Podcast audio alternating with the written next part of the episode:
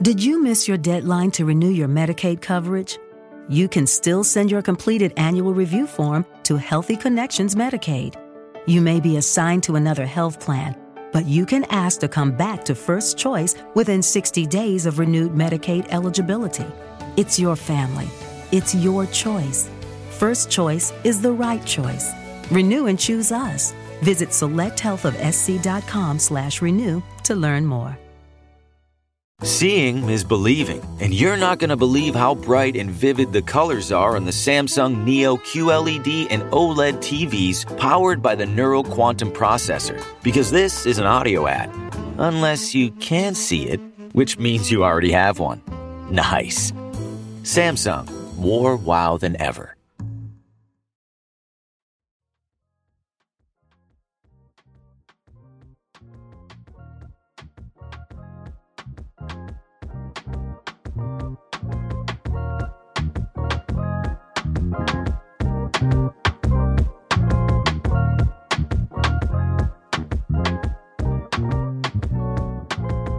Welcome to High Stakes, episode 20. I'm your host, Neil Orfield. You can find me on Twitter at playerqdfs. The producer of High Stakes is Mike Lawrence. You can find him on Twitter at Awesemo. And my guest today is a friend of mine. You can find him on Twitter at BlenderHD. He's better known by his name Blender than his actual name, which is Jordan Cooper. I'm excited to have Jordan on. Jordan is a big DFS winner with a stated goal of winning $50,000 to $70,000 a year. He's also very transparent, shows his roto tracker frequently, so I know that he actually has made a little bit more than that over the last several years. He's a massive DFS winner, his most recent big win being an MMA, winning over $100,000. Jordan is also the person who has said the most words to me on streams because I am the regular co-host the regular guest, I guess, of the Theory of DFS Podcast. I just counted up. I've been on 17 episodes with Blender. The constant feedback we get, some people love the show, but the other feedback that we get is I don't do a lot of the talking. Jordan does much more of the talking than I do. But I'm excited to have Blender on the show today because maybe this will be my opportunity to get some more words in, ask some more questions. I'll start with the listener question, Blender. Pete asks, how does it feel to become the hunted as Neil becomes the host and hunter in this situation? And will Neil allow Jordan a word in edgeways? I've already got my quota in for words in this podcast. Blender, how do you feel being the guest? It's a little different dynamic for us. I don't think it matters that much. I think even on the Theory of DFS podcast, you end up asking me questions as it is, right? I talk about something and you go, well, what about this? And then you respond back. And I mean, that podcast is meant to be my own podcast. I mean, like people don't seem to understand that I could just do that solo if I wanted to, but it's like when me and Eric started it, almost 2 years ago during football season, it's like, why don't just me and you have a conversation over the past slate and our strategic decisions as two sharp, profitable DFS players? And no matter what, it's a high-level discussion. And if I talk a lot, so be it. If he talks a lot, it is what it is. And my favorite response to me coming on the show is exactly what I would have thought is that you just ran out of guests. No, I'm excited to have you on. I think it's funny because people give that feedback a lot. And honestly, I think that the conversations that we have on Theory of DFS is exactly how our conversations would go just one-on-one. Like if we were having conversations in person, because that's kind of my personality is I ask a lot of questions. And when people, bring up concepts, I'm curious to hear more. So I'm constantly asking you questions because I want to hear more about your thoughts. And then people are like, why is Neil not giving his opinion on anything? And that's sort of the way my conversations typically go is I'm going to be asking a lot of questions. And you have a lot to say and you are a natural teacher. So I think that, on these shows, you're teaching people. So that's part of the reason that it goes the way it does is because you are, we don't plan the conversations ahead of time. You have ideas that you want to talk about and you have a lot to say about these ideas.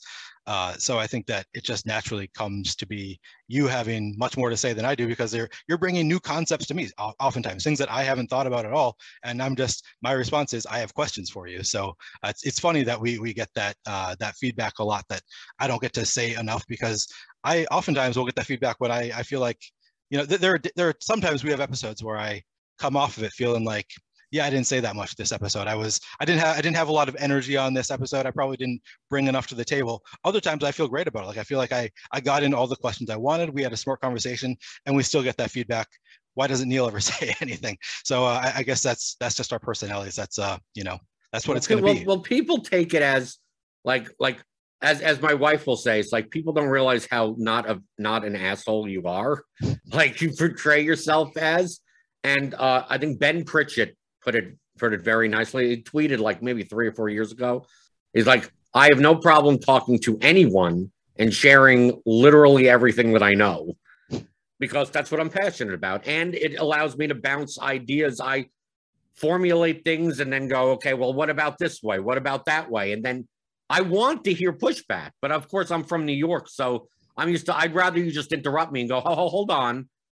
Well, have you thought about it this way? And I go, maybe I haven't thought about it that way. So it's not a matter of like, maybe I do come across as like, oh, I'm a know-it-all. It's like, I freely admit I don't know it all. The whole point of me blurting out and talking about things is to work out problems and seeing if I could get there through a certain line of thinking and having someone else there that I respect to go, well, that's right. That may not be right. This could be better. And then going from there. But I mean, that also just is a byproduct of me, I end up talking 80% of the time. Yeah. And I think some people have the impression that I'm afraid to push back. And like, I'm not at all afraid to push back. If I disagree with you, I'll push back right away. It's just a lot of the time it's new concepts to me, or I just don't disagree with you. Like what you're saying sounds pretty smart. I think I agree with what you're saying. Sometimes, if I do have a disagreement, or I think you might be wrong, maybe you're overlooking something, I will bring it up. But that's just, I'm not going to force in a disagreement if I agree with you. So I don't know. It's but I have really enjoyed doing the show. As I said, 17 episodes. I have been the guest now. There have been 80 episodes in total. And the funny thing is, I think now I've been 17. I counted up. I think Eric has been the guest for 27. Eric Beinfor was the regular recurring guest to begin with for 27 of them. But there was a big period there where you had a bunch of different guests on regularly, which frankly, I enjoyed that. I think a lot of the audience enjoyed hearing from a lot of different people, similar to this show. So, I mean, a lot of people, I think, started to get the impression that the Theory of DFS was meant to be kind of like this show with a, rotating guest cast, which is, it's fun in its own way, but it's also, it's more work to bring in different guests every week. Actually, let me ask, I put this question at the end, but I'm going to ask it right here. Since we're already talking about the Theory of DFS, what do you believe is the best episode of the Theory of DFS podcast ever? The one with Nerdy Tenor, easily. That's a 3-hour episode. And to talk to someone like Daniel, who, pro poker tools, like he comes from a, poker solvers. So like from that background of finding like, really just running the numbers and seeing like with all the decision nodes that you could make and all the possible ranges of outcomes, given this game dynamic, what is the optimal choice? What's the expected values of all your choices? And that's not something that I can do computer wise. And he programs the way that I think. So like, I'm trying to get to where he gets to intuitively in some way, and he's trying. And the thing is that we've had a lot of conversations where he's programming things that he doesn't know why the algorithm, he doesn't even know why the algorithm is spinning certain things out. And I find it very validating when what he spits out equates to the game theory concepts that I ascribe to. And I'm like, okay, so I am going in the directionally correct way, maybe not as precise as he is. And as always with him, he doesn't know whether or not his stuff is good either. I mean, like, it's like based on all the projections and all the ownership and all the data that he has, we simulate these contests out a million times, this line up here, that line up there, and this is what the constructions look like. Utilizing that to then learn how to play the game. I mean, that's like the completely opposite end of the approach that I have. So, I mean, I've listened back to that episode before just to hear and go, how can I utilize what he is doing on a programming level in a more like, how do I hack together my process to kind of simulate that? Yep. And I actually knew, I was pretty confident what your answer was going to be, because I think we actually talked about this after I had him on High Stakes. On the next episode of Theory of DFS, you said to me, that was your best episode ever. And when he was on the Theory of DFS, that was also my best episode ever. So I think he's a very fascinating player, because he's doing something that I think we all would dream to be able to create a program that does machine learning and, you know, comes up with correlations and tells us how to play the game naturally. That's kind of the dream for us. And I also feel like there's just so much to learn from, like, if you study his lineups, like, you know, sometimes if I have a question about, like, am I stacking the right way? Should I be running, you know, 5-3 stacks in MLB, or should I be running 4-4 stacks? You know, that kind of thing. I feel like there's value in looking at the lineups that he's doing, because he's not telling us to do those correlations. It's his machine learning that's telling him to do those correlations. So I find him to be a fascinating guest as well. And I think if you could combine him and Whistles, I think that would be the best DFS player ever. What do you think the difference is between him and Whistles? Well, because Whistles is optimization guru, and Daniel doesn't come from necessarily that background, because he's running everything. True. like it's they're related, but I don't think I do not think they're doing anywhere close to the same types of things. I think Whistles is using you know, mostly publicly available stuff, mm-hmm. and then, like, based on correlation and ranges of outcomes, putting together the highest EV lineups that he could possibly make in a portfolio. While Nerdy Tenor's process, I think, is much more game theory oriented. And like he mentions, that has, like, it's lineups that are competing against each other to the point of an equilibrium. I don't think that's part of what Whistles does. But of course, I'm speaking from a context of, like I don't have a PhD in mathematics. So like maybe they are doing something similar, but they don't at least describe it that way. Yeah. And Whistles also isn't quite as much of an open book as Nerdy Tenors. I feel like Nerdy Tenor shared a lot more of his process than Whistles did. And, you know, maybe Whistles would have been willing to go into it a little bit more than I got him to talk about it on this show. I didn't force the issue that much, because I know that he plays it a little bit close to the chest. He doesn't want to be sharing everything. He did share on the show that his process also involves machine learning. So both of them have machine learning as part of their process, which at this point is one of those terms that, like, I find I'm really fascinated by it. It sounds like something that I'm like, man, I wish I could do machine learning, and I don't really understand exactly how it works. I think I have an idea of what it means and why it's valuable, because it's, you know, for example, you don't put in the correlations. Your machine learns itself that correlation should be involved, but I have no idea how to do that. It's kind of above my head. It's one of those things that's just fascinating to me, hearing people talk about it. I've tried to do machine learning. What I've done is I've taken a Roomba vacuum cleaner, and then just, like, put lineups around the house, and then whatever it knocks into, those are the lineups that I play. That's the closest I've gotten to machine learning. It's not doing very well. It's not working so far? No. I mean, small sample size, I'm sure. It's just a small sample size issue. You'll get there over time. It's a smaller house. I need to get a bigger house so I can play more lineups. That's right. Yeah, because you don't even play 150 because your house isn't big enough to. Right, that's the main reason I don't play 150. I don't play 150 because I'm only doing it in my office, and it's like I need to extend it. I need to get a mansion. If I could afford a mansion, then I could play 150 lineups. Well, that answers Buford DFS asked why you don't play 150 lineups when clearly there are only 150 good lineups you can play in a contest. So I guess that answers the question for him. We don't need to go back to that question. While we're talking about machine learning a little bit, I'm curious if you have an opinion. How many DFS players do you think have machine learning as part of their process? How the hell would I know? I have no idea. I don't even know that not the same machine learning that I'm doing with my Roomba. Sure, though, you know, I could do it with my mother-in-law got a similar, like, a lawnmower. My wife just told me to, like, yesterday, like, you got an automatic lawnmower for whatever. Like, it's like, okay, like, she's upgrading. Maybe she can. Now I can play 300 lineups. Yeah, I mean, in different contests, of course, you wouldn't play that. Of course, obviously. Naturally. Okay. All right. Well, we got sidetracked immediately right there, but let's get back to the usual questions that I start with guests, which is just a little bit of background information about you. I think generally most of my guests kind of know you for the most part, if people are watching my shows, they probably know you because we do a lot of shows together, but maybe it's a different audience. Maybe there are some, you know, part of the Stokastic audience doesn't know you as well. So let's talk about your background just a little bit. I mean, you just said that you don't really have much background in statistics, but I'll just ask anyway, what kind of background do you have in statistics or probability? Do you have any formal or informal training?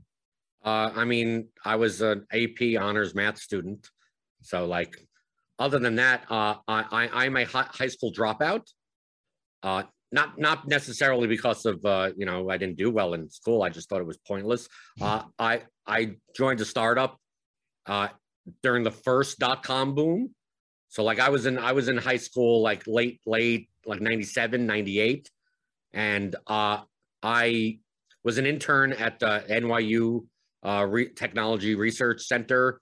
And they were doing like artificial intelligence. They were doing stuff that's way advanced. I mean, even now it would be advanced, but back then. So there, I taught myself web design and web development because I was always a computer nerd anyway. So like I had a computer at home. You know, I learned quick basic, you know, kind of little languages. You know, power user on, you know, Windows, MS-DOS or whatever it is. You know, batch processing jobs, little terminal commands, anything like that. You know, the old school internet, dialing into BBSs and telnetting, and of course, you're downloading pirated games like you do when you're a teenager. But from there, like I didn't go to.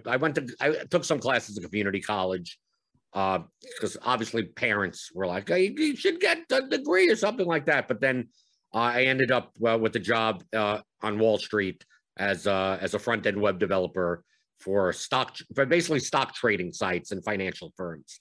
So like I had to learn basically, you're gonna ask me about computer programming. It's like I have old school web development skills, which probably don't matter as much now. So HTML and JavaScript and Perl, Cold Fusion, SQL, you know, enough back then. I mean, I would have to read stuff up to do stuff now 20 years later. But pretty much I learned in doing that, like the UX conversion side of front-end development. So like I can't, you know, build anything. I can't build a front-end like the optimizer, like Fantasy Cruncher, but I could design it. I could, you know, do, you know, like the website for calls to action. Like it was all business-oriented metrics because when you're dealing with a stock trading site, like it's all about ease and error checking. And because people are trying to, you know, 100 shares of this stock, they're looking to short it or something like that. It has to make sure that it works. And back then, especially, like it cost millions of dollars to run those sites, right? Because of the back end work and it has to tie in with the stock market. So like, I learned a lot of programming to at least, you know, it's more linear based programming because you're doing it more for design and development purposes. Mm-hmm. But combine that with my, you know, like I was a good math student. I played games well. I played poker for a living for a while. So like that's kind of, I piece things together and learn on my own very well. Really just to get to the point in which it accomplishes the tasks that I need for it to accomplish. Okay. So you just answered a couple of my questions in one. You talked about your background in computer programming, your background in statistics. You mentioned that you were a high school dropout, which I didn't know that. And that's an interesting thing that I think, so this is episode 20. I've had at least 5 or 6 people who are either high school dropouts or college dropouts or, you know, finished high school and never went on. A lot of people that have been on this show have not gone on to higher education. It's kind of a spectrum of people who, I mean, you say you dropped out of high school, and then we have people who have, you know, advanced degrees, multiple advanced degrees. It's a spectrum, but it seems like that's a pretty high proportion of people who dropped out of high school have been very successful at DFS. Do you have any opinion about why that might be, or do you think it's just a small sample size on this show? Well, I think it's correlation does not imply causation type of thing.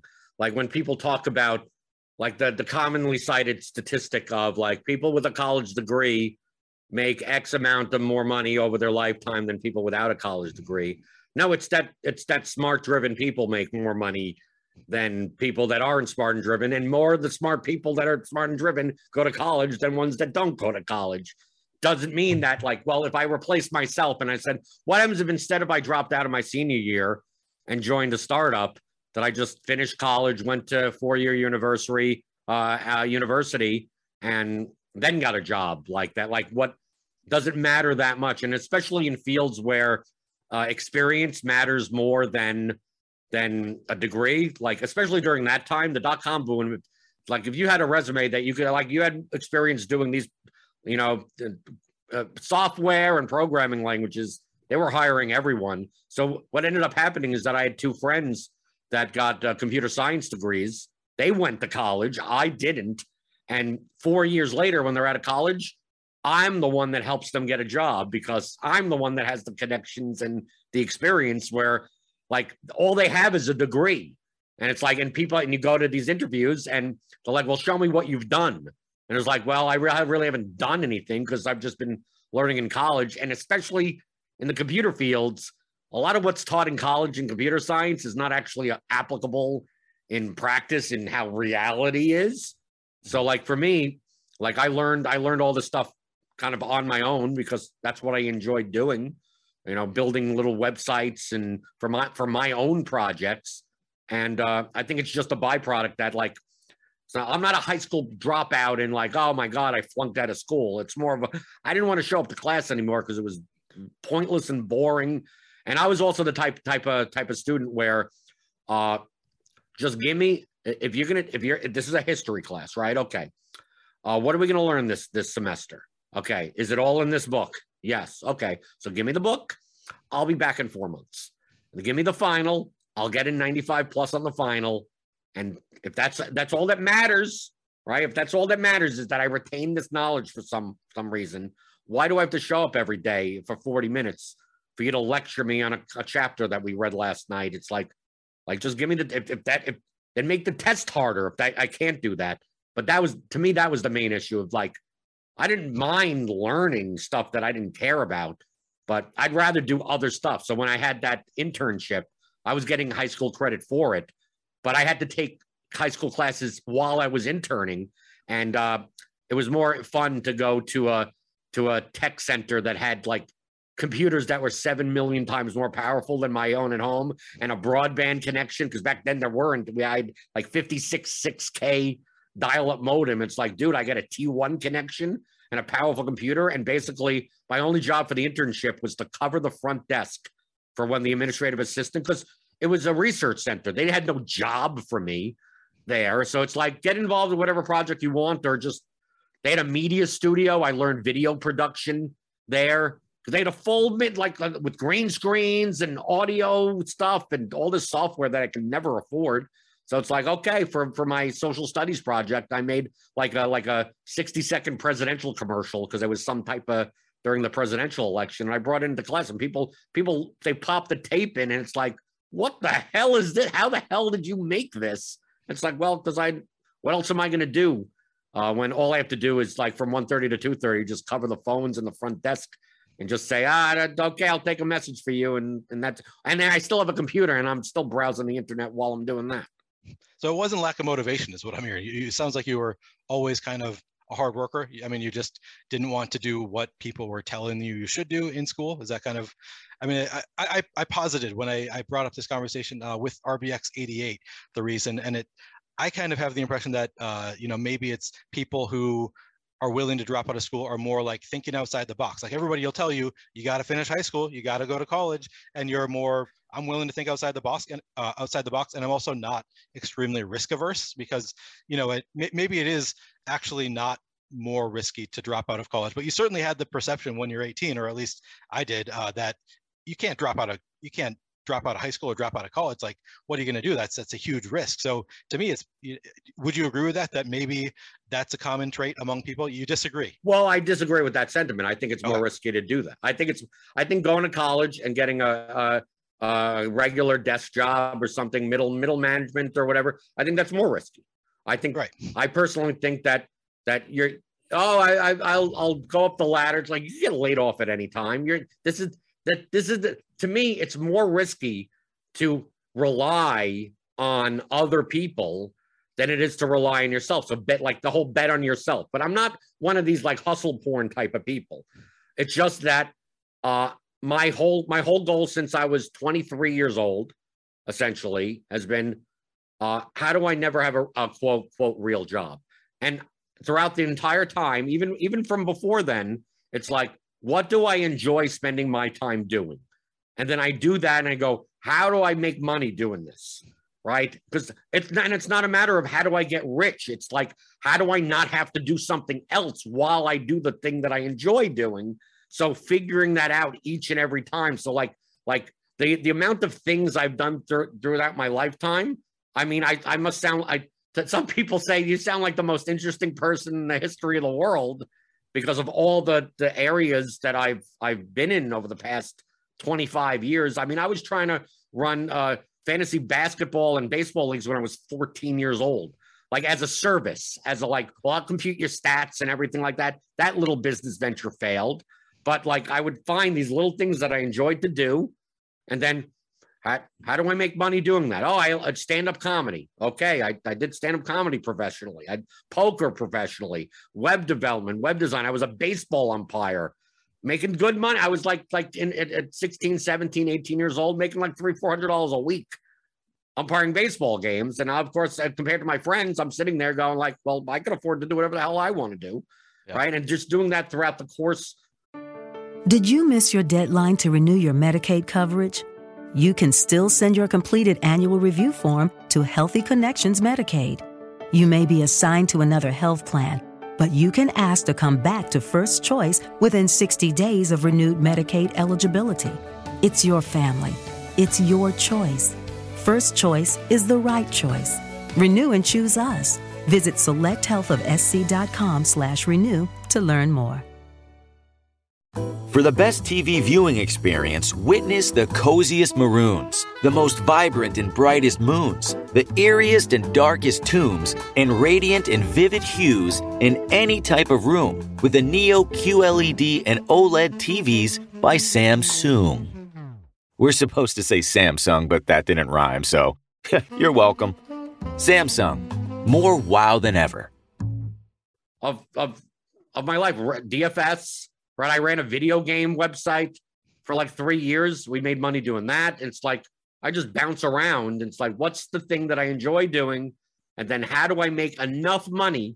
The key is not to make the most amount of money, but how do I make enough money that I could pay my bills and have a comfortable lifestyle so that I don't have to do something I don't like in order to pay those bills? So that's where that $50,000 to $75,000 kind of thing comes from, especially since I live here in Louisville and not in New York anymore, much lower standard of living. Yeah. It's like, so that's where the nit mentality, I mean, I don't think I'm that risk averse. It's just that my goals are just pretty modest. Right. So I feel like I didn't send you my questions today. I didn't tell you what I was going to ask, but you're still answering all of my questions before I get there. My next question was just going to be, tell me about your professional background prior to DFS or any related hobbies. You just covered you did comedy. I listened to the show, Neil. Dude, I listened to 19 episodes. I don't always ask this question. I know what you're going to ask. Yeah, that's fair. But I don't even always ask the question about, tell me about your professional. That was new last week. Anything else you want to say about your professional background or related hobbies?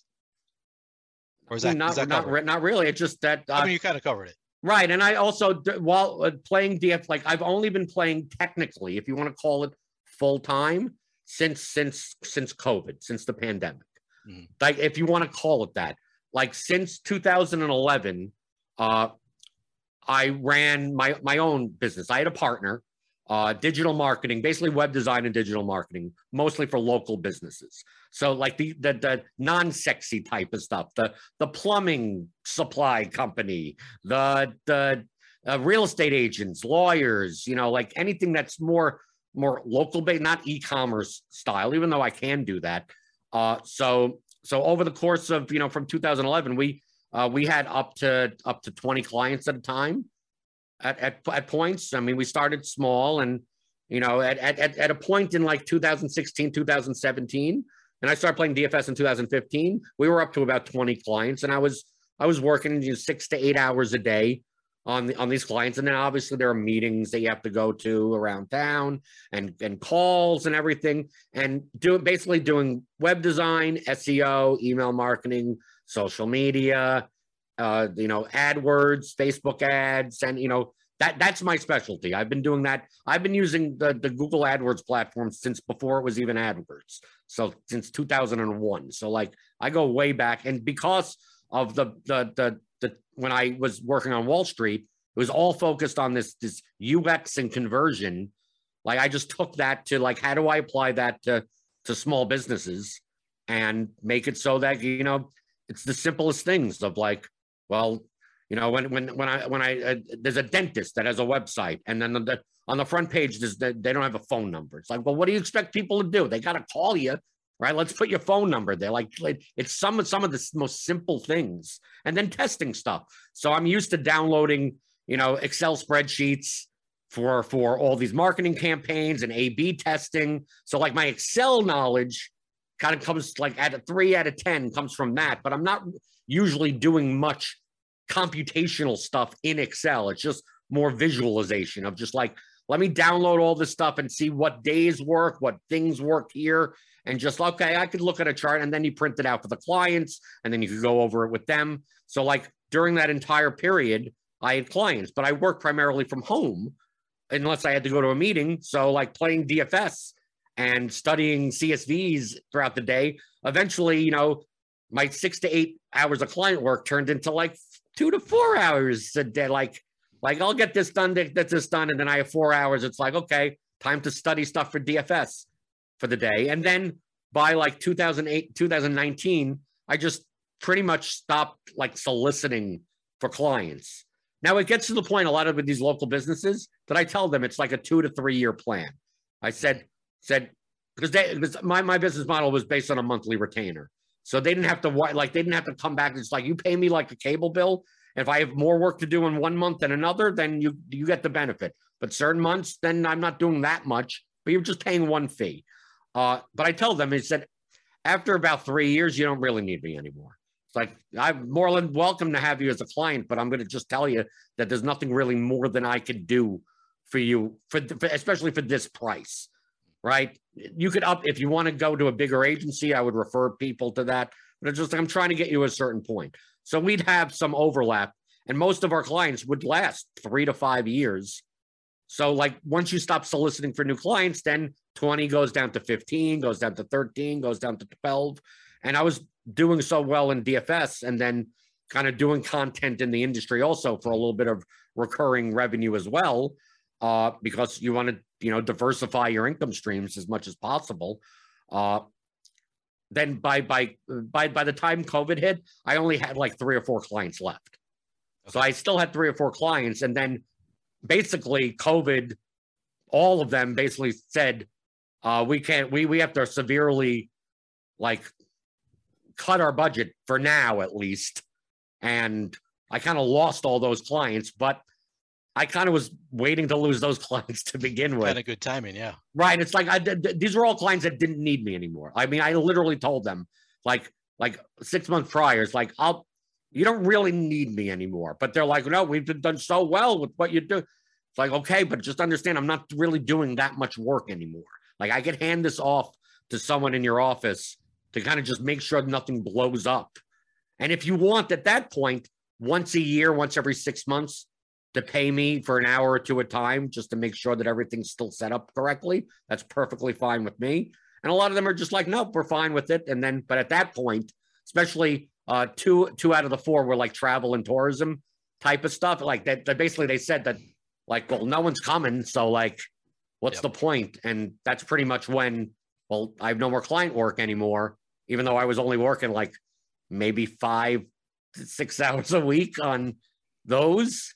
So it wasn't that much work to begin with, but that's kind of my full background of what I do. I mean, that we'd spend most of the time on that. Yeah. I mean, we could go all day just talking about your background. Talking about your background kind of brings up a question that I had, because you talked about how you had the goal as an adult to never take a regular job working for somebody else. You also have the goal in DFS to make $50,000 to $70,000 a year. Just have this be your regular salary, regular income. How important do you think it is in DFS, as a DFS player, to have a goal in mind for how you're playing? I think it's important. I mean, it should, for anything. I mean, you should have a goal for anything that you do. And I'm not, if people talk about, you need to have dreams and stuff like that. It's like what my dream is, never having a real job. Okay. Like that is a reasonable dream, right? People have dreams of like, I want to be an astronaut. No, I want to be an all-star basketball player. I'm 43 years old. That ain't going to happen.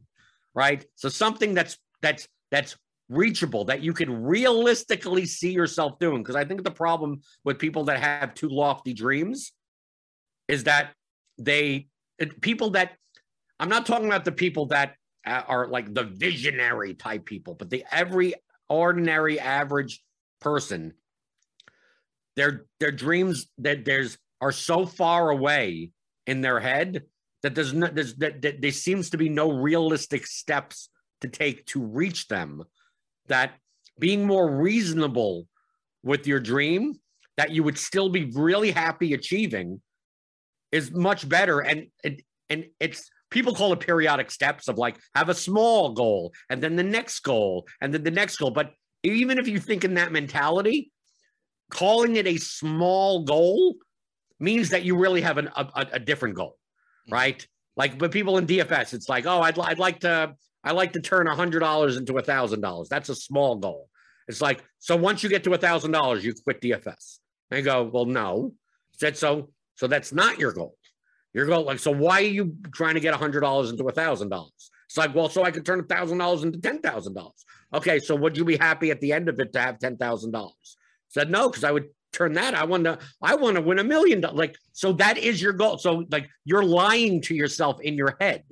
Like me, I'm not lying to myself when I say, if I could just make $50,000 to $70,000 a year doing DFS or just doing something that I love, it doesn't have to be DFS. 5 years from now, maybe I'm gone. Maybe I'm doing something else. Like, to me, that's realistic, and I'm legitimately happy, right? Yeah. Would I love to make $5 million a year? Would I love to have $50 billion? Sure, yeah, okay. But in the back of my head, that's not my goal. The fact that I get to do this, what we're doing every day, I mean, what shouldn't that be the goal? I mean, like there are tons of people listening right now that have a job that they hate, and they're like, I want to be like the guys that I watch on Stokastic, right? They get to talk about baseball. They get paid to do all this. A lot of times they don't realize how little you get paid in comparison. It's not something that you can necessarily, buy a house with or anything, or pay a mortgage even. But it is an income stream. And they're like, oh, I want to be one of those. I want to be one of those people. It's like, well, if that is your goal, that is attainable. But if you're thinking in terms of, I want to be Alex Baker, and I want to be the top DFS player in the world, and I want to have, $100,000 screenshots and $1 million profit, it's like, that's probably not attainable. And if you want to be that, and you're starting from a position of knowing very little about statistics and probability, knowing very little about computer programming, knowing very little about game theory, it's like, what possible steps can you take? And then what ends up happening to 99% of people is that they try to find the shortcuts. They're like, so when I tell people, I mean, people call me condescending because some people ask very, very rudimentary, like very fundamental questions about the very basics of DFS. And I have to tell them, I said, you'd be much better off. Go on Khan Academy, go on, the Coursera or something like that, and literally just take probability and statistics classes. If you want to go to your local college, community college or something like that, said you'd be much better off doing that. And spend 6 months. Don't even play DFS. Just spend 6 months doing that, just so you even understand that's just the basic concepts of what an average is, like what like the very core things that if you don't just even get it on a conceptual level, I can't possibly see how you could be successful at DFS. And what ends up happening is that people don't do it because they're like, well, I want the chart. Why can't I just look at this chart and it'll tell me what to do. And like that you have to learn how to read the chart, because the chart isn't even saying what you think it's saying, because you don't understand the mathematical concepts of how those numbers even come about. Let me take a minute away from this conversation with Jordan Cooper to tell you about our sponsor, No House Advantage. No House Advantage is bringing you a different way to enjoy DFS with player props contests. It's 100% peer-to-peer to help level the playing field, with over 500 player props offered. All new users get a $25 deposit bonus with promo code Awesemo. That's AWESEMO. No House Advantage has mass entry capability with big prize pools. Beat your friends, not the house. Use our No House Advantage projections and optimal lineup tool to help you take down big prizes. Download in the App Store or play on nohouseadvantage.com. So Blender, you said that your goal for 2022 was to make $50,000 to $70,000. And in January, you had an MMA win for like $110,000. So no, that wasn't January. That was last year. Are you? I think it was this year because I made a joke. Not 100,000. No. I think I had like 40,000 in MMA, and then I also had like a 45,000 in NBA in March. All right. So you exceeded your goal by March. So did you stop playing DFS for the year? No, because I mean it's one long game. So it's like when I say $50,000 to $70,000 a year, that's an average, right? Because we're playing. Because it's just like poker. When people say like in poker, My goal, if is to make X amount of dollars per hour. Typically, judge it by an hourly rate. But like, if you buy in for $500, and then you win a couple of hands or something, and 2 hours later you have $700. It's like, are you going to get up? Like, it's like, well, you made $200 for the night. Isn't that good?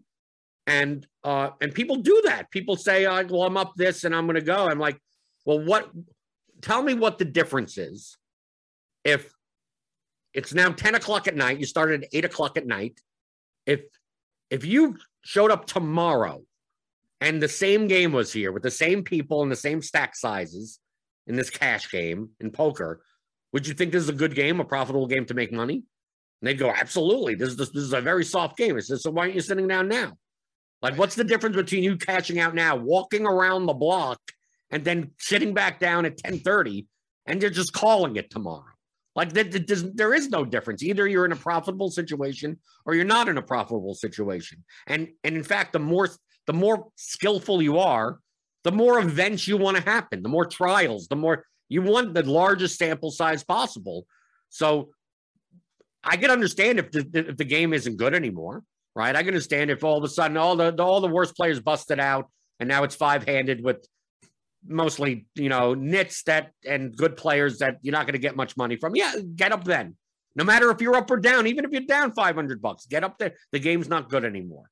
So to me that's how I think of things. Of like, just because I'm up, $60,000 in 2 months, like, are the games not good anymore? It's like, no, the games are just as good as when I won the money. So why wouldn't I continue to play like I would normally play and hope on average? Like, I had a year, like 2 years ago, where, it wasn't that profitable that year. And it's only because of that year dynamic, right? You shift the year 3 months, yeah. Like, and do it every three. Like, if you go from October to, like, I started playing October 2015. If I would go from October 2015 to July 2016 as the 12-month period, every year I've been massively profitable. Mm-hmm. But because that 3 month shift, I had one 12-month period that happened to be a calendar year of January through December that it was like low five figures instead of like mid five figures or even six figures. So it's like looking like that, especially if you're treating your bankroll as a bankroll and not something to just go out and I'm going to spend money on a BMW for no reason, like that type of thing. Like, I could go, if I have a year with no profit, that's perfectly fine, because I've had a year where I had $200,000 worth of profit. So that counts to me on average for like 3 years worth of income that I'm not, obviously the government's getting some of it, but I'm not outspent. I live pretty frugally, comfortably, but frugally. I mean, like, I have one pair of shoes. I wear, pajamas and boxer shorts. I wear a hat until it goes out. I'm not a stylish person. Me and my wife have one car, right? Like, that the only thing that we maybe splurge on is that, you know, well, okay, so we'll get the Uber Eats or something. We'll pay for a delivery service, kind of like the time saving type of things that we have money that, you know, some of the, you know, it's get you pay a gardener to do the lawn type of thing. Like, I'm not like that much of a nit like that, but we're not, you know, we go on vacations, we go to wrestling events. Like, that's kind of what I spend my money on. But for the most part, like pretty much, you know, the bills are paid and, you know, yeah, I subscribe to a lot of subscriptions. So maybe I have Paramount Plus when I don't watch anything. Well, I watch Picard and I pay $9.99 a month, even though I forgot about it. And like those are the types of things that, yes, but I'm not going through credit card statements going, let me take this off and let me take that off types of things. But what I describe, I believe is attainable, is realistically attainable. And that's kind of how that's the perspective and from where I teach from, that I am not special. I didn't get a degree in math or finance or any of this. Yes, I do have a mathematical mind. I do have experience. When you're playing poker and you're playing 30 hands an hour live, or God knows how many online, you're constantly making EV decisions. Like, you're just, you're in the mindset of just the concept of expected value, that like everything your brain is trained that way. Okay. So to look at DFS as a game of expected value, even if you can't compute the actual numbers, like, why can't you play the game better than most of the average players? And getting up to that level isn't as hard as it looks like, especially with tools like the ones that Stokastic, like, dude, as long as you understand how those numbers are made, so you understand the context and what you're looking at, just the concepts of that, why couldn't you be profitable to the extent of what I'm talking about? Yeah. So with that, I don't think that's controversial. Okay. So say your goal. For what percentage of people do you think it is a realistic goal to make $50,000 to $70,000 a year if you're willing to put in the work?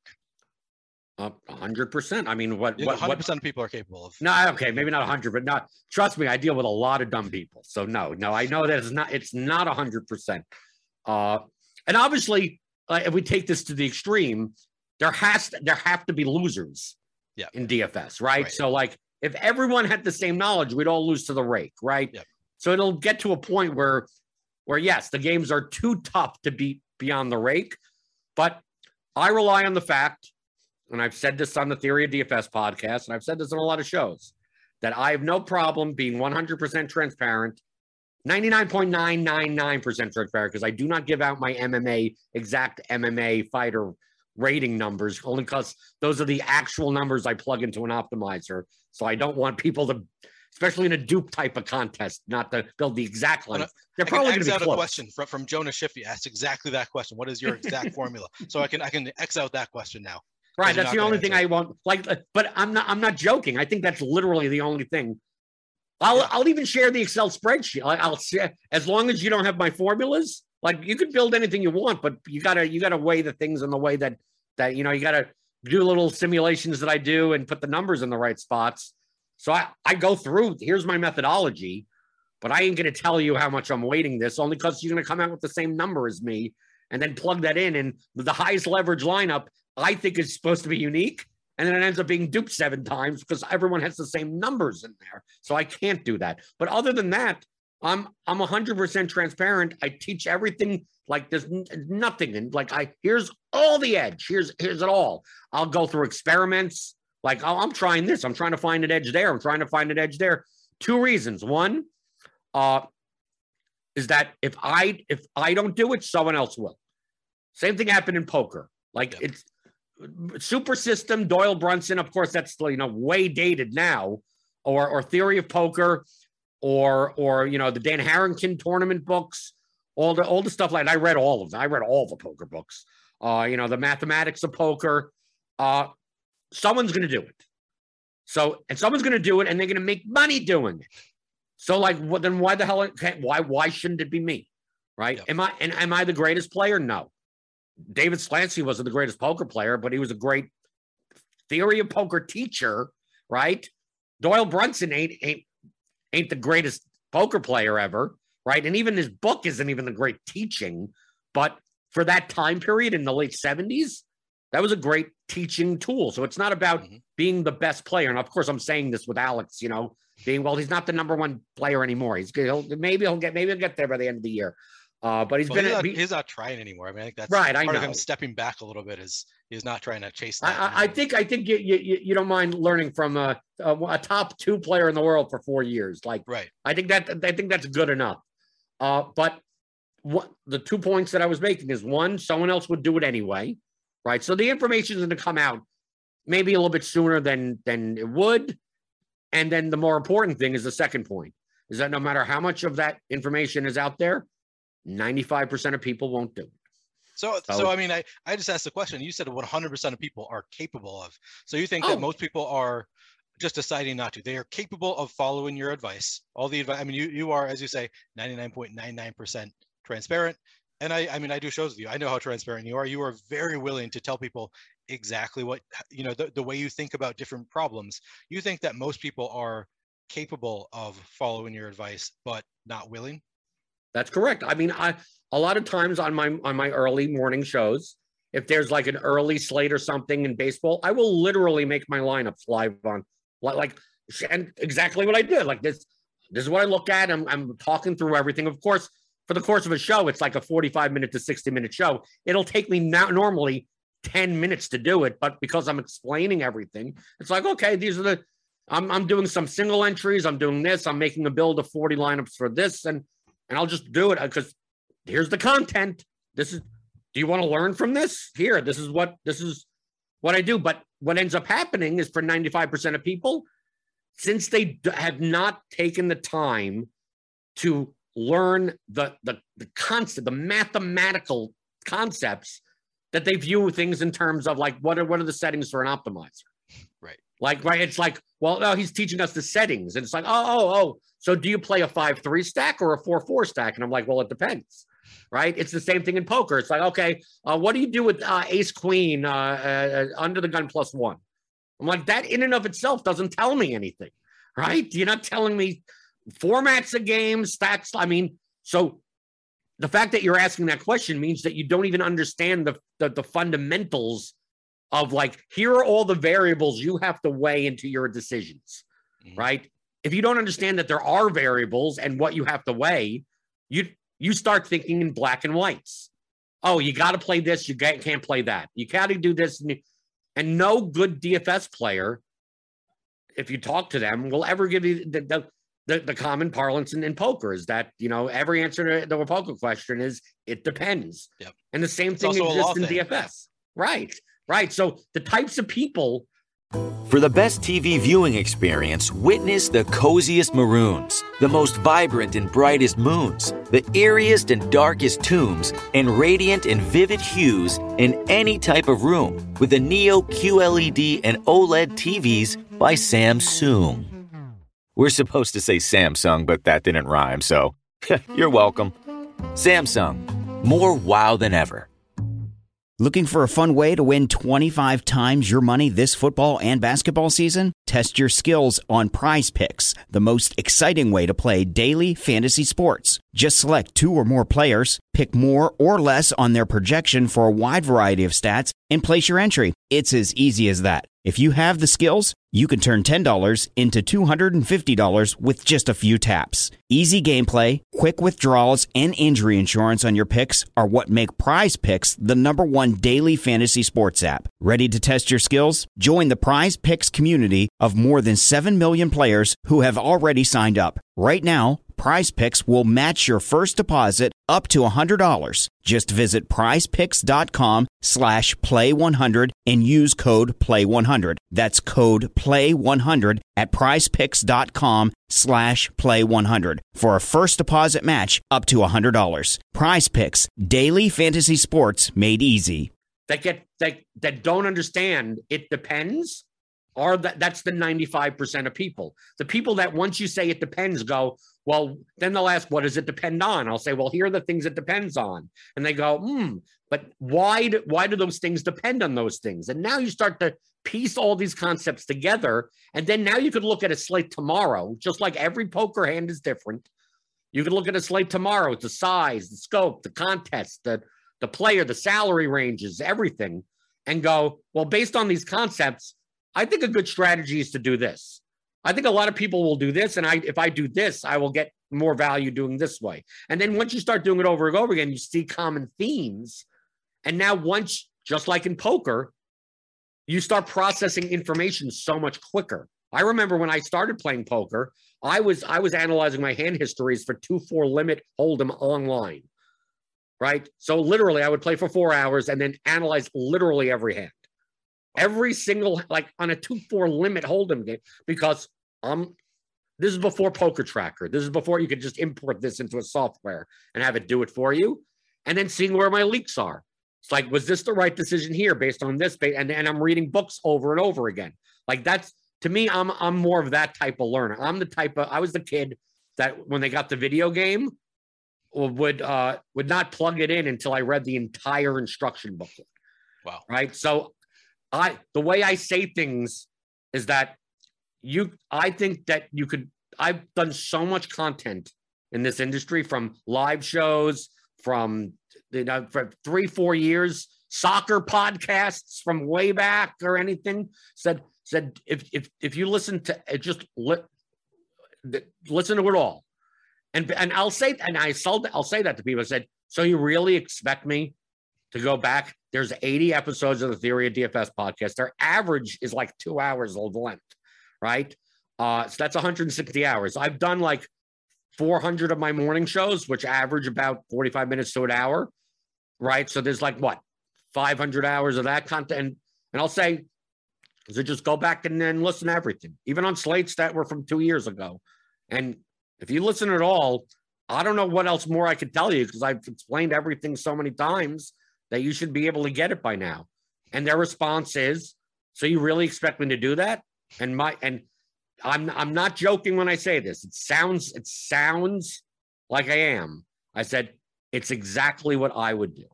Because when I played DFS, when I started playing DFS, I was watching shows on competing sites from like 2 years ago. Because I basically like Jonathan Bales. Like I respected his work and how his mind thought about DFS. So I'm like, I want to watch every show that this guy has been on. And you know what I did? I watched every show that guy was on, because he wasn't like a regular host. So it's not like you're watching like every single day, but I must have watched 100 hours of video and audio, NFL slates from 2013. And I'm not even playing NFL. I'm playing soccer DFS. And I'm just, how does he think about the game? And just watching, especially, like I said before, I work for myself. I get it. You have a life and whatever like that. But if you want to get on that level, what can you control? All you can control is what you do, not the luck of what happens in a game.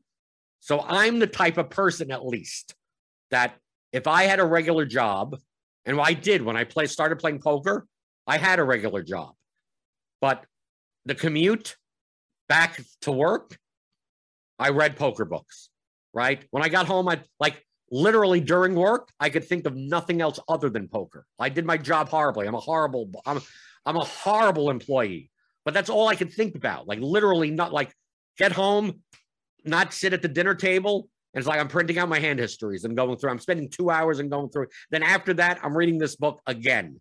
And then I'm playing for an hour, and then I'm going to check, like, and 16 hours of, like, nothing, thinking of nothing else other than that, until you get to the point where you don't have to spend 16 hours anymore, because things are coming quickly. This all sounds so daunting, but, like, it is my personality. So, like, yeah. Like to me, I don't find that difficult to do. It's helpful to be obsessive, to get to be a good DFS player. I think I've heard several people say that. That it's one way to be good is if you're obsessed with it. That's how you get good, is you just put in the time because you love doing it. I mean, that's ultimately like I don't think that I knew about the Theory of DFS podcast until you were maybe 40 episodes in. And I've probably listened to at least the majority of the episodes that you did before I ever discovered it, because I'm kind of obsessive about DFS too, because I want to hear, you know, everything that you are saying and that your various guests are saying too. So I went back and I listened to a lot of those, and I don't actually think it's that much to ask, because if you love DFS and if you really want to be good, you'll probably enjoy doing it and hearing, you know, the different things people are talking about. So I think that's probably a reasonable thing to ask, to go back and listen to shows, because it's not like you're asking people to go back and listen to really boring content. It's stuff that they're wanting to learn, and it's a great way to learn. All right, we've gotten a little bit, we haven't gotten that far into all my questions, so I'm going to bring us back to talking about your background a little bit more. I got sidetracked and asked you some other questions just because they came up, but this is what happens when you host, Neil. See, you got to steer. I never do this to you, though. When I'm your guest, I never lead you off track. Or I guess I do sometimes. I ask questions that are completely out of the blue. But typically, I don't steer you the wrong way. Or when I'm the guest, I don't lead you astray. But I guess, yeah, you're right. I gotta get us back on track.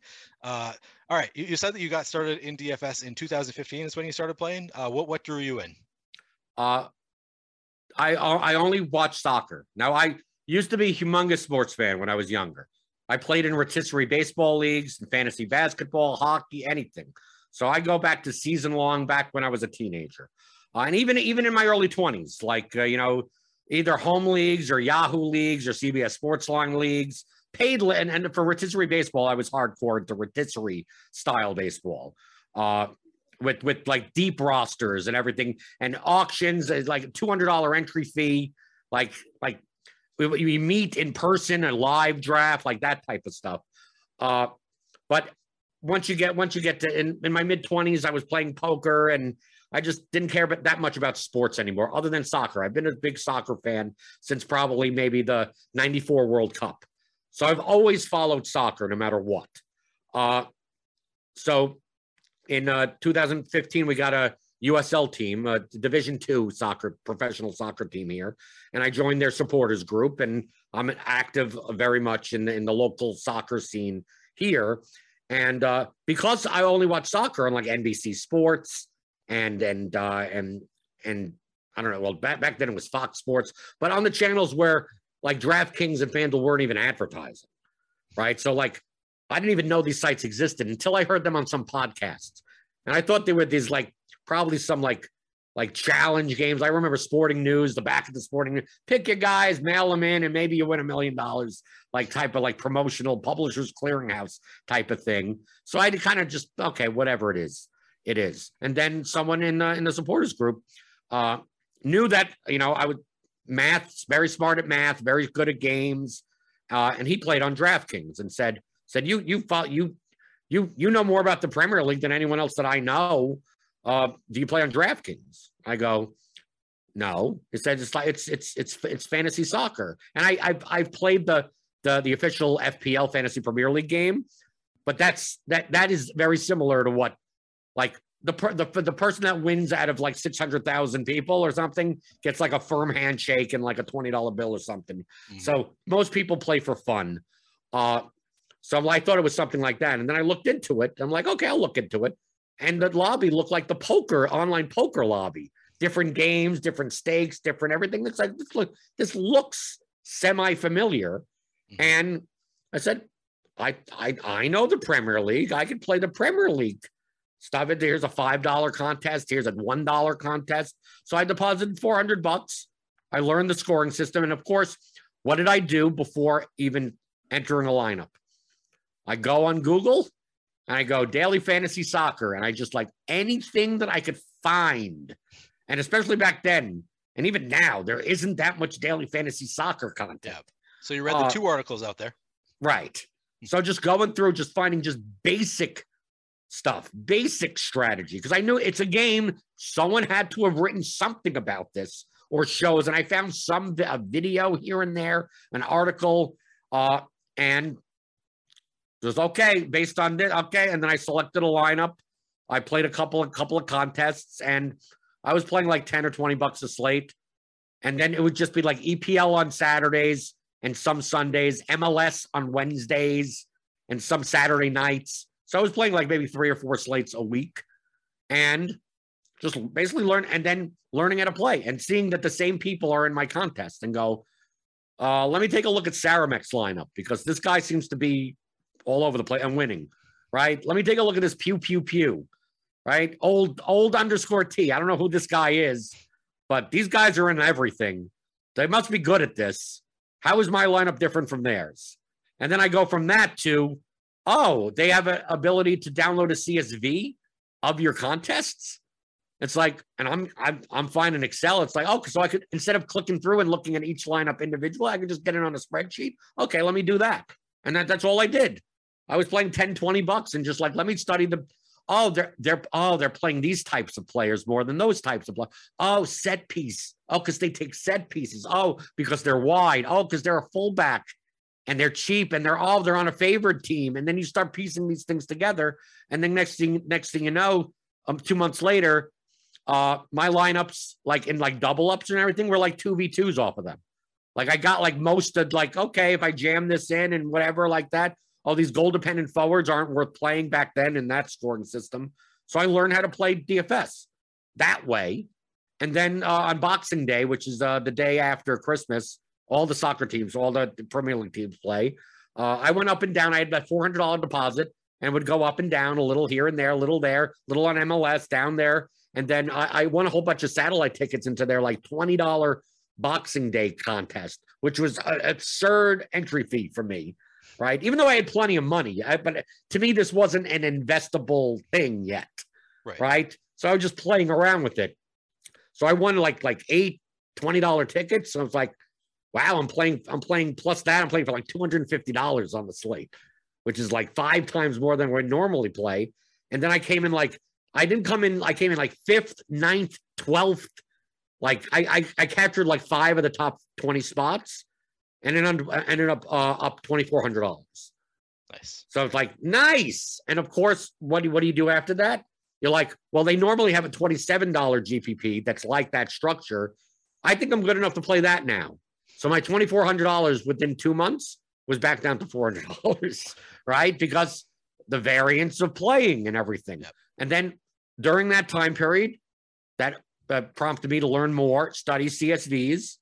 And from that 400, I got all the way back down to 400. And from that 400 by October, I turned that $400 into about $16,000 or so. Looking for a fun way to win 25 times your money this football and basketball season? Test your skills on Prize Picks, the most exciting way to play daily fantasy sports. Just select 2 or more players, pick more or less on their projection for a wide variety of stats, and place your entry. It's as easy as that. If you have the skills, you can turn $10 into $250 with just a few taps. Easy gameplay, quick withdrawals, and injury insurance on your picks are what make Prize Picks the #1 daily fantasy sports app. Ready to test your skills? Join the Prize Picks community of more than 7 million players who have already signed up. Right now, Prize Picks will match your first deposit up to $100. Just visit prizepicks.com/play100 and use code PLAY100. That's code PLAY100 at prizepicks.com/play100 for a first deposit match up to $100. Prize Picks, daily fantasy sports made easy. Some people don't think horses and people communicate. We call those people not horse people. Not horse people don't know you and your horse share a unique bond, or that your horse knows you know they like your dogs, but not so much the barking. At Sentinel Horse Nutrition, we don't knock not horse people. We're too busy focusing on horse people's horses. With extruded nugget feeds for exceptional nutrition and formulas for every need, our wide choice of feeds makes it easy to find the fit for your horse's health. Find theirs at feedsentinel.com. And then 2016 now. Yeah, 2016, right. I played a little baseball during the summer, right? Because they had the Euros, the Euros were 2016 for soccer.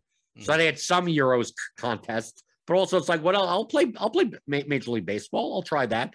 And there was much more content on fantasy, on daily DFS, MLB DFS. So I read a ton of stuff on that. And I learned correlation and leverage and all those, all the concepts, not because people wrote about those concepts, is because they were kind of writing about how to be different. It's like, what does that really mean mathematically? Right. Because I knew it's like there has to be someone that wrote the theory of DFS.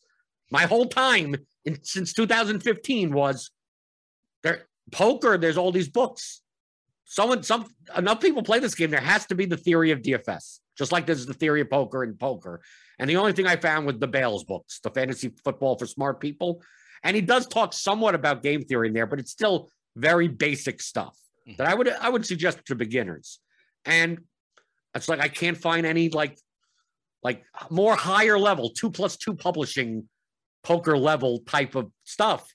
And until 2016, 2017, ownership projections, more optimizers, and then you get more of that content. But even as of 2019 or whatever, 2020, when I put out Theory of DFS, it's like the whole time I'm like, if no one's going to do this, I'm going to do it, because there has to be something like this where it's not a matter of watching a 60-minute show and getting like 4 minutes of like, I'd love for them to talk about that a little bit more, and not like 56 minutes of who to play at third base.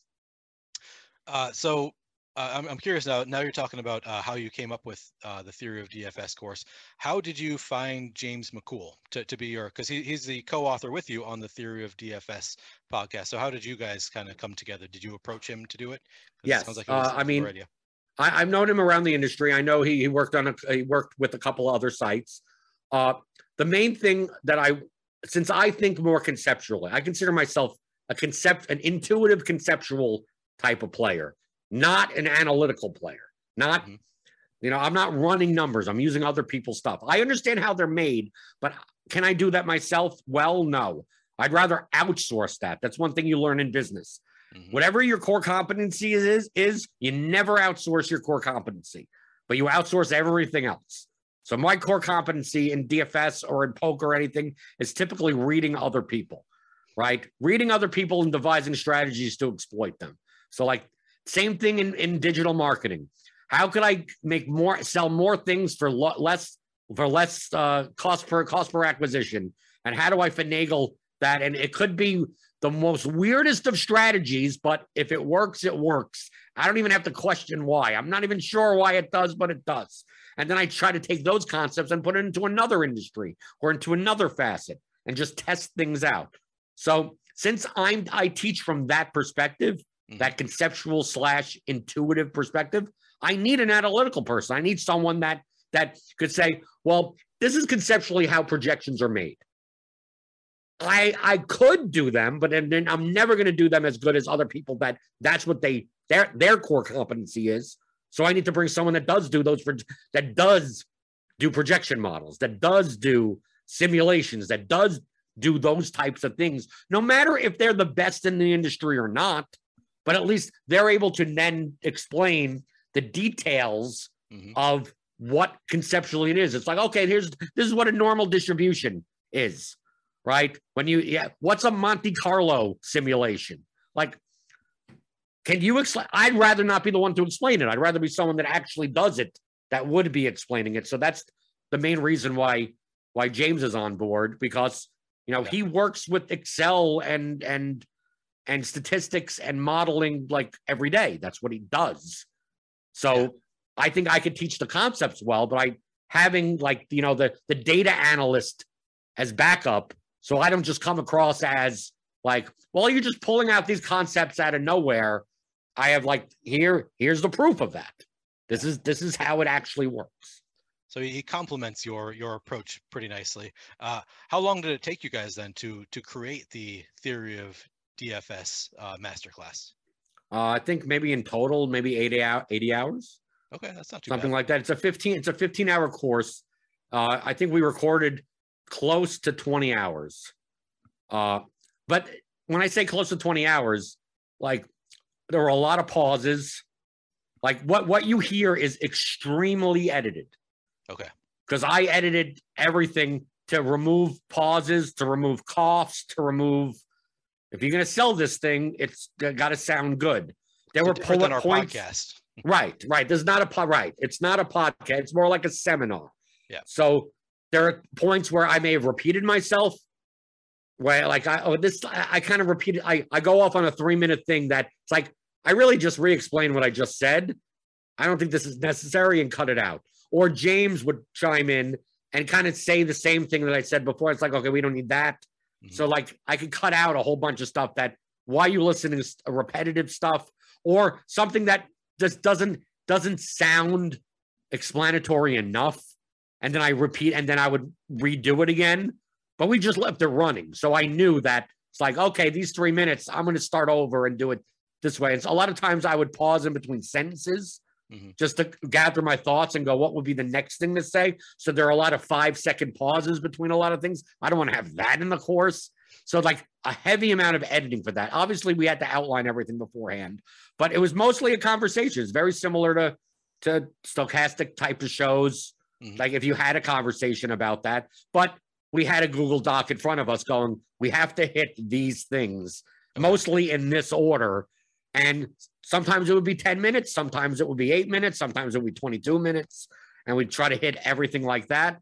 And then from there, obviously I did all the stuff with the website and the, I hired someone to make the design of the quote book to make it look like that. And I turned all that stuff into social media images, connected all the, you know, to add the email list. And because I mean, that's that type of stuff is that's my core competency. So I'm going to do all of that myself. But throughout all of that, it, you know, pretty much like 80 hours. It for the 20 hours of audio, it took me twice as long to edit. Right. It typically takes you about twice as long, 2 to 3 times as long as the piece is in order for you to edit it properly. So like out of 20 hours of audio, I spent about 40 hours editing it. Okay. Just to get the pieces off here. He was too low over there. Let me, you know, increase his volume so we're about even. I mean, I'm going to normalize it at the end anyway. So there's a lot of work to make sure that if you listen to it, you could listen to it in bits. You could listen chapter by chapter. You could revisit chapters and go like, hey, 5 months down the road, let me go revisit this again because the way that I learned how to play poker was to just read books over and over and over again, even if I already did, because you're going to pick something else up as you play. So read, play, reread, play. So the course is really designed as a seminar where you could listen to the whole thing all the way through, but understand that's not going to be the only time that you listen to this. You're going to listen to the whole thing. Then maybe you play for a couple of weeks. And then maybe while you play, you notice something. It's like, yeah, that's very similar. Why I chose that guy is very similar to a concept that I remember in chapter 6. Let me go revisit chapter 6 to see if I'm getting this right. And then you go and go, yeah, oh yeah, I think I am picking this up. And then you play some more. And then maybe once a new sport comes, you know, new season, NBA season starting up, it's like, okay, listen to the whole 15 hours again and just go, you never know. Even though you listened to it before, since you've been playing and getting better, hopefully, and applying these concepts better and quicker, that maybe the next time you run through, you go, yeah, you're right. Maybe you're doing a lot too much of one thing and too little of another thing. You go, yeah, now that you mention it, I think I'm relying way too much on this, or I'm weighting this way too much. I care too much about correlation in NFL, and I should be, you know, having, instead of having these types of stats, have those types of stats. Maybe that would be slightly better on certain contests. So kind of like, the course is meant for, like, as anyone else making a product, I made the thing that I would have wanted to listen to in 2015. Right. Okay. You also timestamp. If you listen on the website, you timestamp the different concepts that you go over, which is probably helpful in re-listening to it if you do want to go back and revisit different concepts. Let me take a minute away from this conversation with Jordan Cooper to remind you to give us a like and subscribe so you can keep up with all of our shows, DFS offers, giveaways, and much more. Once you subscribe, hit that notification button to get alerts when our shows go live. Be sure to also check out our monthly podcast giveaway. Just subscribe to our podcast channel and leave a 5-star review with your Stokastic username or Twitter handle to be entered to win a free month of Stokastic Plus Platinum. All right, so getting back to more general questions. So we've kind of covered your background to the extent that I wanted to do it chronologically. So just more general questions at this point. We'll get into some. I got a ton of listener questions that we're going to cover. So I'll intersperse my questions. What kind of listener questions could they be? I know. Who are these people that have all these questions? A lot of the questions we got are just joke questions that I'm throwing out or lumping together. We can talk about more general concepts. I've already crossed a few out that we sort of alluded to briefly. More jokey questions that I was maybe not going to ask anyway. But I'll start with a couple of my own questions. So, in which sport or sports do you think that you have the biggest edge? I would, at this point, I would guess MMA, because that they're the duplication advantage there. I think to realize that edge, that's tough, but I think it's the biggest edge there. But if I had to bet on any sport that I would play against someone randomly in a head to head, it would be soccer. So like to me, my best sport from a cash game / small field GPP perspective, that I'll bet. You give me a Premier League or a Champions League slate, or you give me any slate, dude. You could give me a weird soccer slate where I have to go and look up the stats of these guys, and no one could possibly project this well. That's gonna be my bread and butter. Yes, the soccer lobby is very tough on DraftKings. If you're going to play against the regulars, I don't want to play against the regulars because neither of us are going to beat the rake. But you're going to step in those waters, boy. It's a steep learning curve because you're going to get your head smashed in. But since I've been playing soccer DFS for almost 7 years now, so it may not be the one that I have the biggest edge in, but I think that it'll always be profitable for me. Okay. So MMA, probably the biggest edge relative to the field. Soccer, so my impression, just based on our conversations about soccer, is that even though you're very good at it, there's not as many weak players in soccer. Would you agree with that? That at least in the cash setting, there's not a ton of weak players. So it's harder to realize that edge because you just don't have as many opportunities against weak opponons. Right. I mean, a lot of times, unless you want to play against the best players in the lobby, you just can't get that much volume down. Looking for a fun way to win 25 times your money this football and basketball season? Test your skills on Prize Picks, the most exciting way to play daily fantasy sports. Just select two or more players, pick more or less on their projection for a wide variety of stats, and place your entry. It's as easy as that. If you have the skills, you can turn $10 into $250 with just a few taps. Easy gameplay, quick withdrawals, and injury insurance on your picks are what make Prize Picks the #1 daily fantasy sports app. Ready to test your skills? Join the Prize Picks community of more than 7 million players who have already signed up. Right now, Prize Picks will match your first deposit up to $100. Just visit prizepicks.com/play100 and use code PLAY100. That's code PLAY100 at prizepicks.com/play100 for a first deposit match up to $100. Prize Picks, daily fantasy sports made easy. With Lucky Land Slots, you can get lucky just about anywhere. Dearly beloved, we are gathered here today to... Has anyone seen the bride and groom? Sorry, we're here. We were getting lucky in the limo and we lost track of time. No, Lucky Land Casino, with cash prizes that add up quicker than a guest registry. In that case, I pronounce you lucky. Play for free at LuckyLandSlots.com. Daily bonuses are waiting. No purchase necessary. Void where prohibited by law. 18+. Terms and conditions apply. See website for details. Right, it's more of that type of thing. Yeah, sure. I'll do what I normally do. I'll post my head-to-heads up to typically $215. And it sometimes, sometimes I don't sell any. I mean, sometimes, and all my blocks on DraftKings are soccer people, right? So it's because there's enough people that play all the major sports when I do play cash that if I get paired up with people, who cares, right? I'll ship my money, right?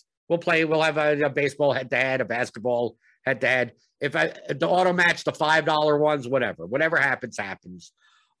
But in soccer, it's just like, nope, I just want to make sure, that I don't get auto matched with Red Coat or Saramac or Pew or Fear My Turtle or any of those, even though other than Red Coat doesn't mind taking action against everyone. Most people won't even take your games anyway. So it's like, sometimes the blocks aren't even necessary. But that also leads to a fact of I enter all these contests in soccer on a Saturday and I have my upcoming entries is $3,500. And then when it locks, I have $632 in play because nothing else got taken. Yep. And I guess that is what it is. So yeah, so like to me, soccer is maybe the large field GPPs you could play, but those are tough. They're very top heavy in soccer. They try to promote this 10K to first, like $150 to like eighth place, and like those curves are just so stupid that like I just don't even bother. So like I'll play typically the main like 120, whatever the 121 or 220, 222, like GPP, which isn't a single entry. I'll just play one entry into that, and then I'll just play basically a catch. You know, play all the double ups, all the triple ups, all that. Like, I'll be in every contest in the entire lobby for that one lineup, and then just build that one lineup, and that's what I play. But I love soccer DFS, but the main reason why after a year and a half of primarily playing soccer DFS, as I moved to the other sports, is even back then, just the liquidity really wasn't there. The edge, the soft action. Going after the bad players, there just weren't enough of them that it's like, I think there's more money to be made in MLB, NFL, NBA. And that's really how I transitioned from being a soccer DFS player primarily, like from 2015 to 2017. And a lot of people don't know that. But if you went back then, you would know me as a soccer guy. Like, you don't play anything else other than soccer specialist.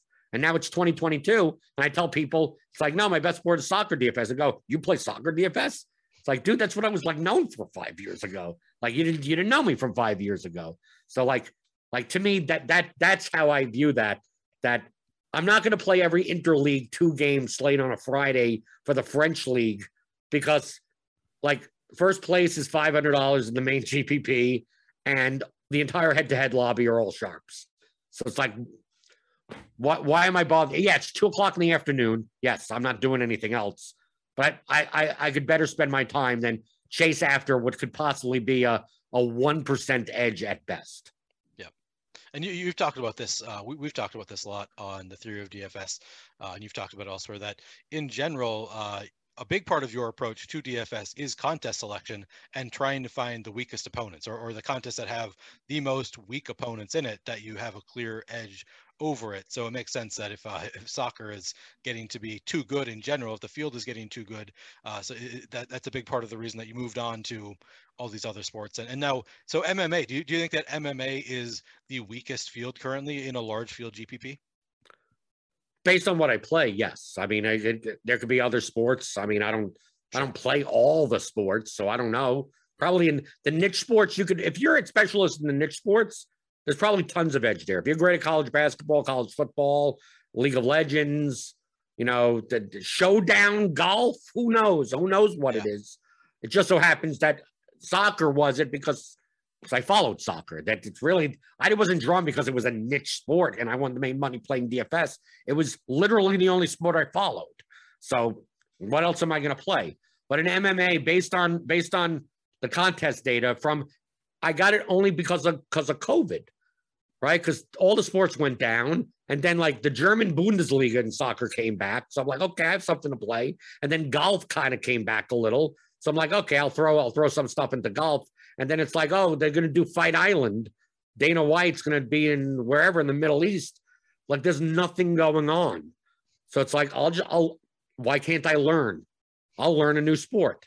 And then once I looked at MMA, I'm like, this feels a lot like NFL Showdown. Mm-hmm. This feels a lot like dude, I'm aiming for uniques and stuff like that. And then I download some CSVs from the first couple of contests. And I'm like, God, some of these contests are that there are more duplicated entries than you find in NFL Showdown, obviously, because in NFL Showdown, there are actually more players to choose from. And there's a captain slot, but in MMA, there's not even a captain slot.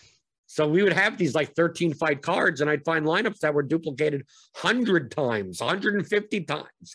They'd be like 27% of the field is lineups that are duplicated more than 50 times or more than 30 times. And I'm like, these lineups are can't be profitable. And then I look at what are the best players doing, right? Because that's what are the best players do? Oh, as expected, they have more uniques, more under fives. And then you start running the projections on them and everything. and you go, okay, this is not a game of MMA. It's a game of who can build lineups that are more unique that still have a high enough win probability. And to me, that's then it doesn't come down to knowing the fighters. It just comes down to building lineups better. And it has gotten a little bit better over the course of, 2 years, but not that much better. Yeah, so you say that it doesn't come down to knowing the fighters, but that's the whole qualitative versus quantitative conversation that you and I have had, that I had with Brian Jester, and you had yesterday or this week on your, you had a different guest on this week on the Theory of DFS, where you talked about that a little bit, how the Sims often get it wrong, you think, in calculating the EEV of different lineups because they're not doing that qualitative analysis. So how important do you think that it is to know the fighters in MMA, to know like the styles of fighting? I think context is key. I think that the concepts of, I think knowing DFS game theory concepts is worth more than knowing the sport in general. But knowing the sport is an edge, right? If you're better at predicting basketball rotations, you're going to have an edge, but that's like the last 5% edge. The first 95% is just knowing how to play the game well. So as long as you know how to play the game well, and then you get the extra 5%, then you're one of the best players in the world. So like, there is a point in knowing sport. I'm the type of person, I don't watch the games, I don't care, whatever. Like you can, but that can't be where you start from.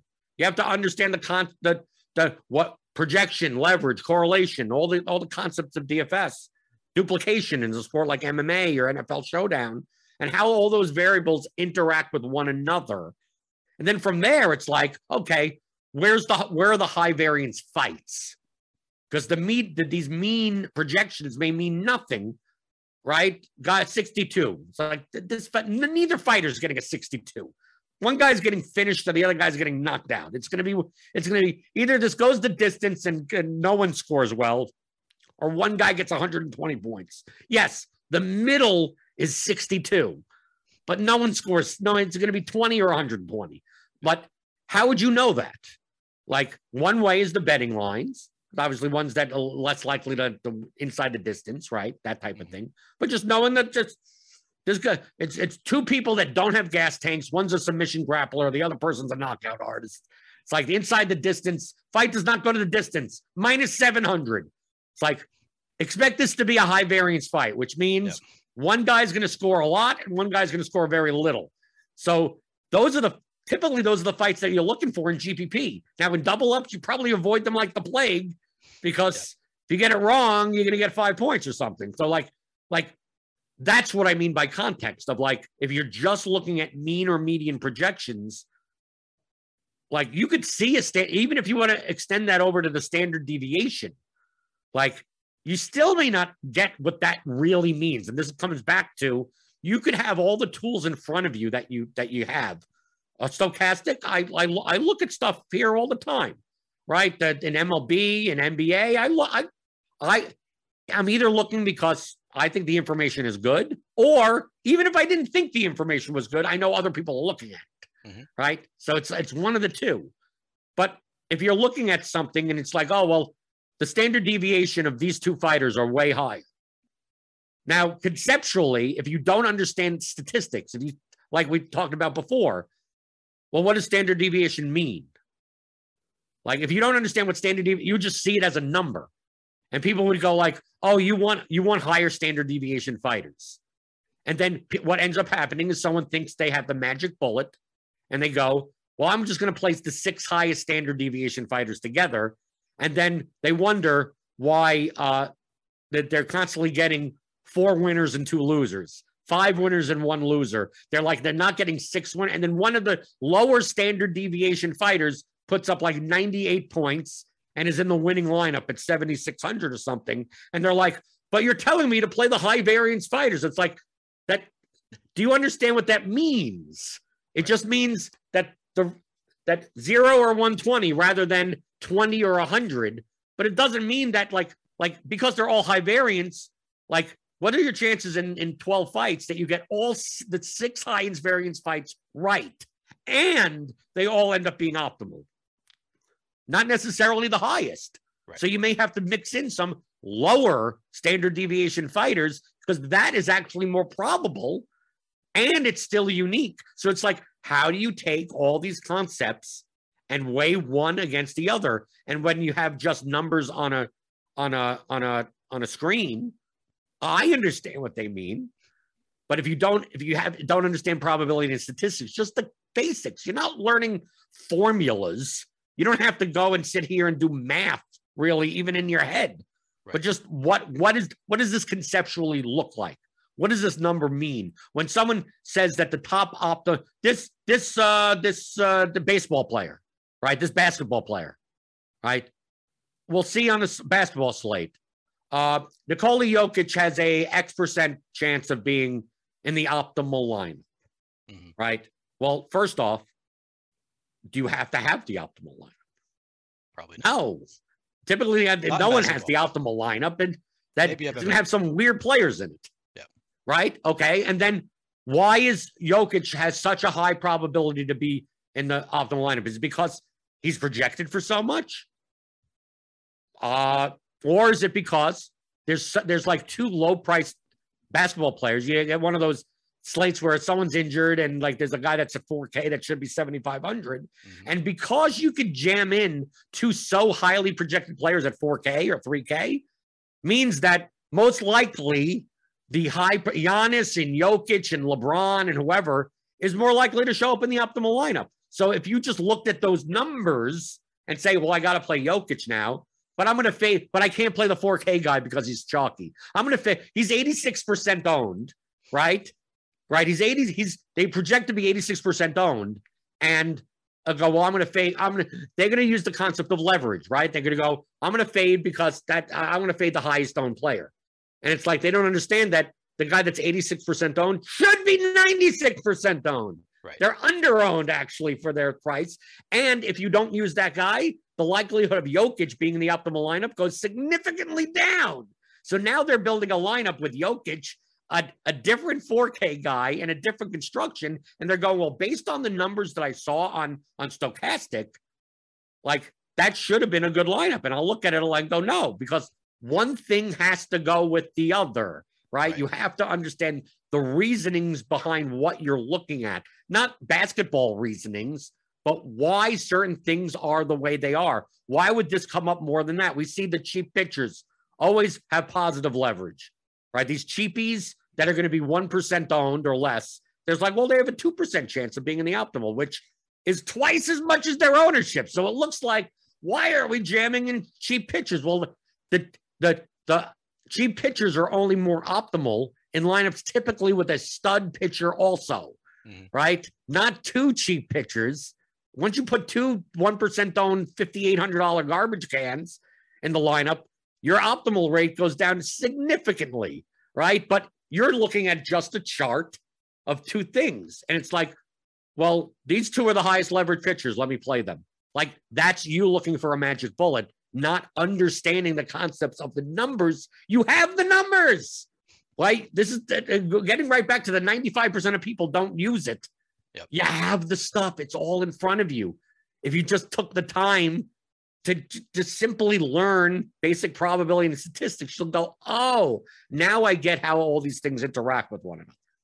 Would you agree that this is a bigger problem for hand builders than people using optimizers? Using the example you gave of the Jokic and the 86% owned $4,000 player, if you X out that 86% owned 4K player, an optimizer is going to give you less Jokic naturally, if you're using it correctly, because the optimizer is trying to build the optimal lineups based on, you know, your settings and what you're telling it to do. So it'll naturally give you less Jokic. Whereas, so it's a bigger issue for hand builders who are trying to X out that player and still use Jokic. Would you agree? Right, but optimizer people, the optimizer bros, the opto bros, right? They've another problem on their hand. So yes, the hand builders have that problem, right? And I believe that you could learn so much more of hand building before you touch an optimizer. Yeah. Because then you'll learn the lineup dynamics. If you pay down here, you got to pay up there. If people are going to do, put together what you think people are going to do and then go, well, if they're going to do this, that means this player has to be less owned, right? It's natural. You're going to go, people are going to jam in Embiid People are going to jam in this guy, this cheap power forward that's 4K. They're going to jam in this cheap point guard that's 4K, and then they're going to, and this is what they're probably going to do. And then you look and you go, well, anyone that does this, well, who can't they have? Well, they probably can't have Kevin Durant or something like that. So it's like, well, then you build a lineup with Kevin Durant in it, right? Like, just simply that of like, well, how do you get different? Like, that's what an optimizer is going to eventually do for you, right? Once you tell it what it to do. But once you see in real time that you're just doing it slowly, just like I studied the hand histories in my online poker, you see it very slowly. And then once you do that over and over and over and over again, you build multiple lineups. Well, people are going to do this. They're not going to do that. But they're also not going to do this. They're also not going to do that. And you see different construction types and go, well, I'm going to play that guy. And you can still look at the projections and see who are the better point per dollar plays or anything like that. And just start figuring out, how do I get a 3v3, a 4v4? If people are going to pay down at center, they're going to pay up at point guard. Let me pay up for Rudy Gobert. Let me pay 8. No one's paying 8K for that range. How does that change my lineup construction? And maybe you still put it into an optimizer and go, I'm going to manually put in my lineup into and lock the players in and go, well, this lineup projects mean-wise for X amount of points. And you see what people are more likely to do is like 4 points higher. So it's like, well, you're playing large field GPP. Like 4 points of projection is not that much to sacrifice for being that significantly different. You got yourself a good GPP lineup, right? Doing it things slow like that. Once you learn how to do that, then you could start going to an optimizer, whichever one of choice that you want to use, and then not look at these things as just like magic settings and go, I could visualize the lineups that I want to play and use it as a research tool, even run 100 lineups that don't have that player in. And what do they look like? That have this one in. What do they look like? And then go, well, okay, I want more of this and less of that. And you start piecing things together where you can visualize. A lot of times when I use an optimizer, I'm putting stuff in and I almost know what's going to come out. I know I'm going to get a lot of this team and that team. I know I'm going to get a lot of that player and that player. I know the more I play this cheap guy, the more I'm going to get that expensive guy. And the more I don't play that guy, the more I'm going to get a mid-range build. And then once you start learning that the optimizer is there as a tool, you tell it what to do, then you start to use it more properly. What ends up happening, though, like I said, the opto bros have their own problem, is that if they're using it as a let it decide what lineups to build, the problem is that you're using mean projections, right? And mean projections aren't, like, they may be fine for cash games, but that's not representative of a player's actual range of outcomes. It's closer in basketball, obviously, because that's much more normally distributive, but just because you have the highest mean projection doesn't mean you have the best lineup. And this is outside of even like just the ownership perspective of like the lineup that's more likely, even if you took like a 50-50 contest where everyone's just trying to build the best mean lineup out of 10. If you took the top 10 mean lineups and everyone agreed on the projections, right? Everyone agreed on it, on what the mean projections were. But the floor and the ceilings are different for each player. It's quite possible in the first top 10 of mean projections that the most likely lineup to win first out of those 10 is the 8th lineup. Mm-hmm. Like that, it's possible the 8th lineup actually performs the best, then the 2nd, then the 5th, then the 1st. Even though the 1st has a higher mean projection, based on the players in that lineup, in the 8th person's lineup, have slightly higher here, slightly lower there. So based on this non-normal distributive, because it's close, basketball it's at least closer, but like in baseball, like these players don't have normal distributions. So if you're just a slave to the optimizer, a lot of times if you're optimizing for mean, you'll know it what I'm talking about in most sports. It wants to jam in those cheap point per dollar guys, right? There's some leadoff hitter that's $2,200. It wants that 74% of your lineups as a one-off because their mean projection is 6.8 for 2,000, and they're also going to be high owned because of it. They're going to be 18% owned, And then you go, well, what if I don't play him as a one-off? We said, well, whatever team that guy's on, you're going to get a lot of that stack, right, also. And just because he has a 6.8 mean projection for 2K doesn't mean that that he's more likely to be in the winning lineup or not or anything. And, like, it's actually could be detrimental. So then what ends up happening is you take him out, and then it starts jamming in the $2,300 player that's batting sixth for some road team with a 4.5 point total because that's the best point per dollar value.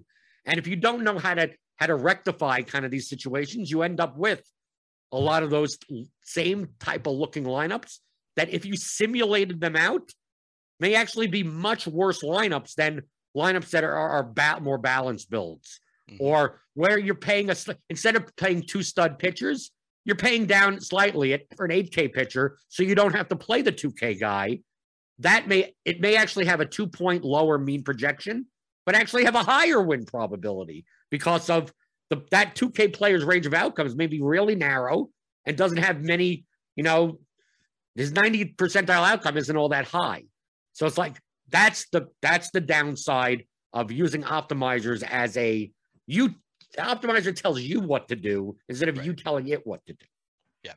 And I think you and I are similar in that I was hand building lineups for 6 years before I ever used an optimizer. So I came into using an optimizer from the perspective of how do I get this thing to do what I've been doing for 6 years already. And I think you come from the same kind of, probably not 6 years because you didn't start in 2013, but at least a few years of hand building before you ever use an optimizer. Is that true? Yeah. I mean, I always hand build my lineups because I didn't play that many. I played at 15 lineups when I was playing large field stuff, and I would just hand build them. Golf, when I got into golf, I was hand building. I'll build 20, 60 lineups. I just build them by hand. I tally them up on a sheet of paper to make sure I'm not getting too much of one guy or the other guy. And then in baseball, I was building like 10 lineups in baseball. Basketball, I was when I won my first 100,000 in basketball. Those were all hand built lineups. Like literally all, like I think I built maybe 12 to 15 lineups that day. Hand built them all, and just going through it with the same concepts. I still looked at projections and go, well, this piece this together and go, okay, that satisfies all the concepts of what that lineup should look like, and then go to the next one and go to the next one, and then once you start to figure out that what you're doing is actually profitable, then it's like, well, how do I make more of these? And then once you get down to how do you make more of these, then it becomes not feasible to be making 40, 50, 60, 80 lineups by hand because you're going to be sitting. I mean, dude, it would take me 45 minutes just to build 15, 20 lineups. Imagine me building four times more than that. Yeah. That'd be ridiculous. Yeah, just not feasible. This has been part one of my conversation with Jordan Cooper. You'll be able to find part two next Friday on the Stokastic YouTube channel or wherever podcasts live at 3 Eastern. Thanks for watching.